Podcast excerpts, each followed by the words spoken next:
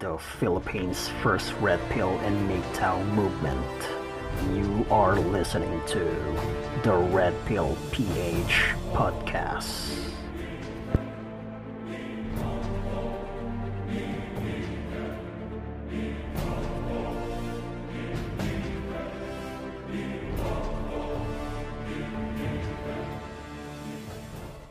Alright, what is going on guys? Welcome once again sa another episode ng The Red Pill PH dito sa ating official Red Pill PH podcast. Okay? So today's topic, pag-uusapan natin, uh, ikaw na lalaki ay nakatakda para maglingkod sa society at sa mga kababaihan. O sa madaling salita, ikaw ay tools at equipment, nagsisilbing kamay, okay?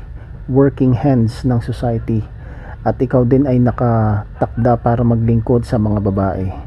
Isang masakit na katotohanan pero talagang wala tayong magagawa doon dahil bilang lalaki, yun ang ating uh, isa sa ating mga primary uh, rules kung bakit tayo nag exist Napakasakit sabihin pero yun talaga ang isa sa mga dahilan kung bakit uh, nag exist din tayo dito sa society at sa mundo kaya tayo may lakas physical kaya tayo mayroong logical na pag-iisip na dihamak na mas matibay at mas matatag na pag-iisip kaysa sa mga emosyonal na pag-iisip ng mga babae.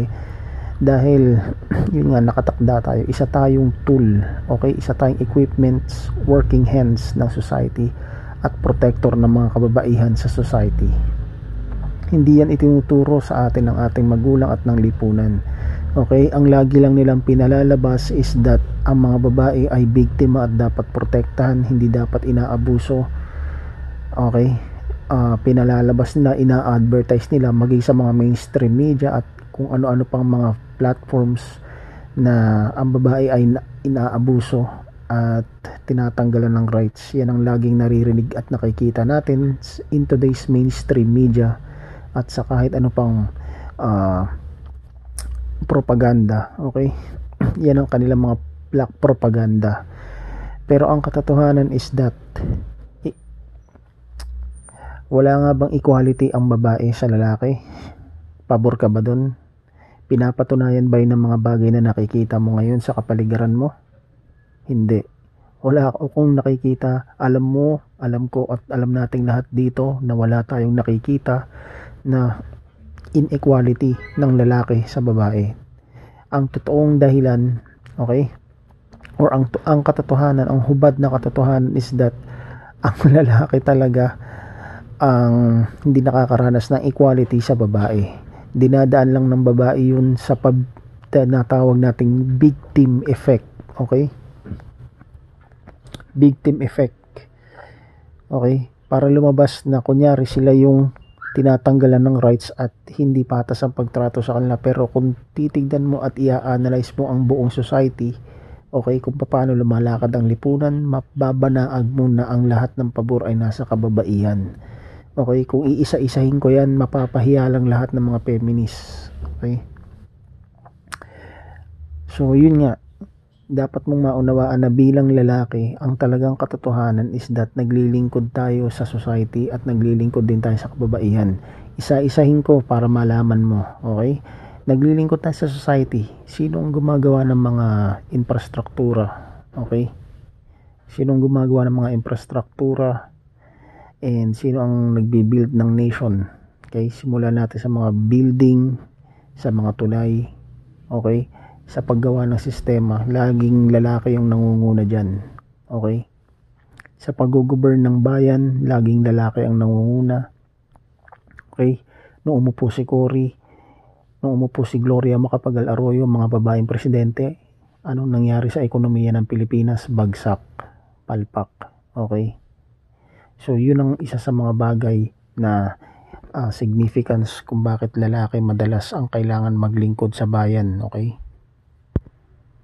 Pangalawang dahilan is lalaki lahat ang isinasabak bilang tagapagtanggol ng bayan. Mga sundalo, wala kang makikita na babae ang pinapasubo nila sa barilan, sa bombahan, sa durugan, sa gera at iba pa.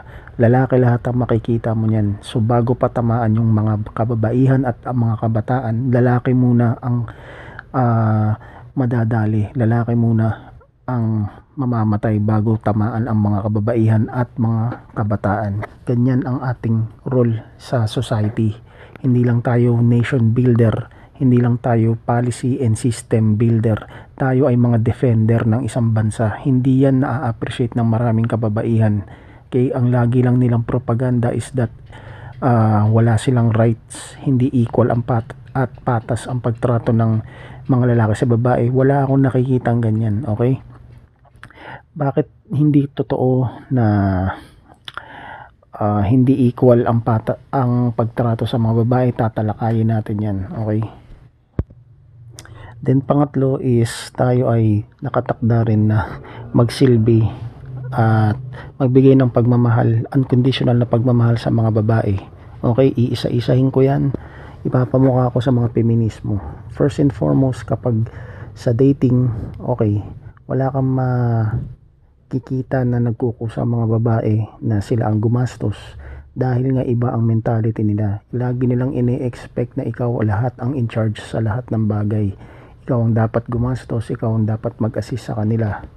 So, yan ang lagi mong madalas na nakikita. Hindi sila nagkukusa at hindi nila ginagawa yung parte nila pagdating sa dating. Ang ginagawa lang nila, ina-assess lang nila kung interesting ka ba o dapat ka lang i-friendzone o dapat kang i-reject. Pero hindi nila nare-realize yung mga effort mo. Hindi nila nare-realize pagiging dedicated mo sa kanila. Wala sa kanila yon hindi nila yon mararamdaman kahit kailan. Dahil nga hindi sila naturuan kung paano magsakripisyo at paano tratuhin ng tama ang lalaki. Dahil ang mentality nila is that lalaki ang in charge sa lahat ng bagay at lalaki ang kailangang mag-adjust para sa kanila sa dating pa lang yan, hindi pa yan sa relationship, okay? And pagdating naman sa romantic relationship, wala kang magagawa kundi ikaw ang laging dapat na magbigay ng pagmamahal unconditionally sa mga babae. Okay? So, syempre nakakahiya naman na siya ang pag e mo. Okay? Siya ang uh, uobligahin mo na. Kunyari wala kang pera. Nakakahiya naman na siyempre iaasa mo sa babae. Dahil ikaw ang lalaki hindi kaya yun ang konsensya mo. Kadala although may mga gumagawa niyang lalaki hindi ko sinasabing lahat. Okay?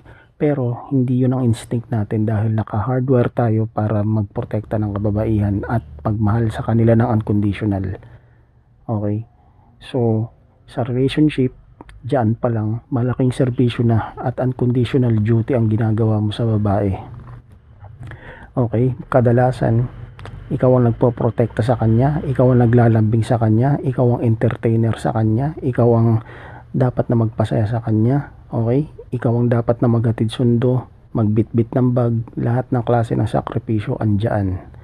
And then pag tumagal-tagal, pag lumabas na yung tunay niyang ugali at matagal na kayo, kunyari sabihin natin 6 months, 1 month, 1 uh, one year na kayo sa relationship, dyan nalalabas yung kanyang tunay na ugali. So, titiisin mo yun. Ikaw ang dapat mag-adjust para doon. Okay? Dahil kung hindi, papakitaan ka rin niya ng hindi magandang ugali. Okay? Doon na magsisimula yung kanyang pag uh, uugali na bitch. Hanggang sa, yun na, pag hindi niya na nakikita yung kung sino ka na una niyang minahal, uh, she will test you again, okay? Ganyan ang mga babae. Ite-testing ka nila ng ite-testing at kung hindi na ikaw yung alpha male, okay? At yung attractive na ikaw na nakilala at minahal nila, dyan na magsisimula yung tinatawag natin na pagtataksil o cheating. Okay? Dyan na sila mag-uumpisa na matuksong mag-entertain ng ibang lalaki, whether sa chat o sa in, in person, hindi na natin alam yon at hindi na nila sasabihin sa iyo yun dahil pribadong buhay na nila yon okay? So ayun ang mga hubad na katotohanan na talagang nangyayari sa society. Kapag hindi na nila nararamdaman na ikaw yung alpha male ikaw yung provider ikaw yung interesting na nakakapag-entertain sa kanila okay? Nakakapag-stir up ng emotion nila okay? Pag hindi na ikaw yung protector doon ka na nila sisimulang uh, i-dispose. Mawawala na yung interest nila sa'yo at doon na papunta yun. Iiwanan ka na rin nila at maghahanap na uli sila ng bagong lalaki na mas high value kaysa sa'yo. Natalakay natin yan sa ating uh, episode na ano ang hypergamy doon sa ating YouTube channel. Panoorin niyo yun para mas lumawak pa ang kaalaman at idea ninyo tungkol sa nature ng babae, lalo sa hypergamy. Okay? So going back to the main topic, ayun ang talagang hubad na katotohanan. We are destined, okay? At nakatakda tayo to become a servant and tools of society and to become a servant of girls, of women.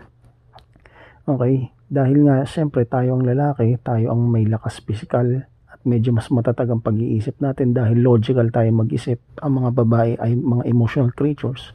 Siyempre tayo yung kinakailangan na mag-provide ng protection, ng pagmamahal at ng kalinga sa kanila at sa society. It's too sad Nakakalungkot pero yun talaga ang totoo. So I hope maliwanag din yung naiintindihan yan upang hindi na kayo magreklamo kundi magising kayo sa katotohanan. Okay?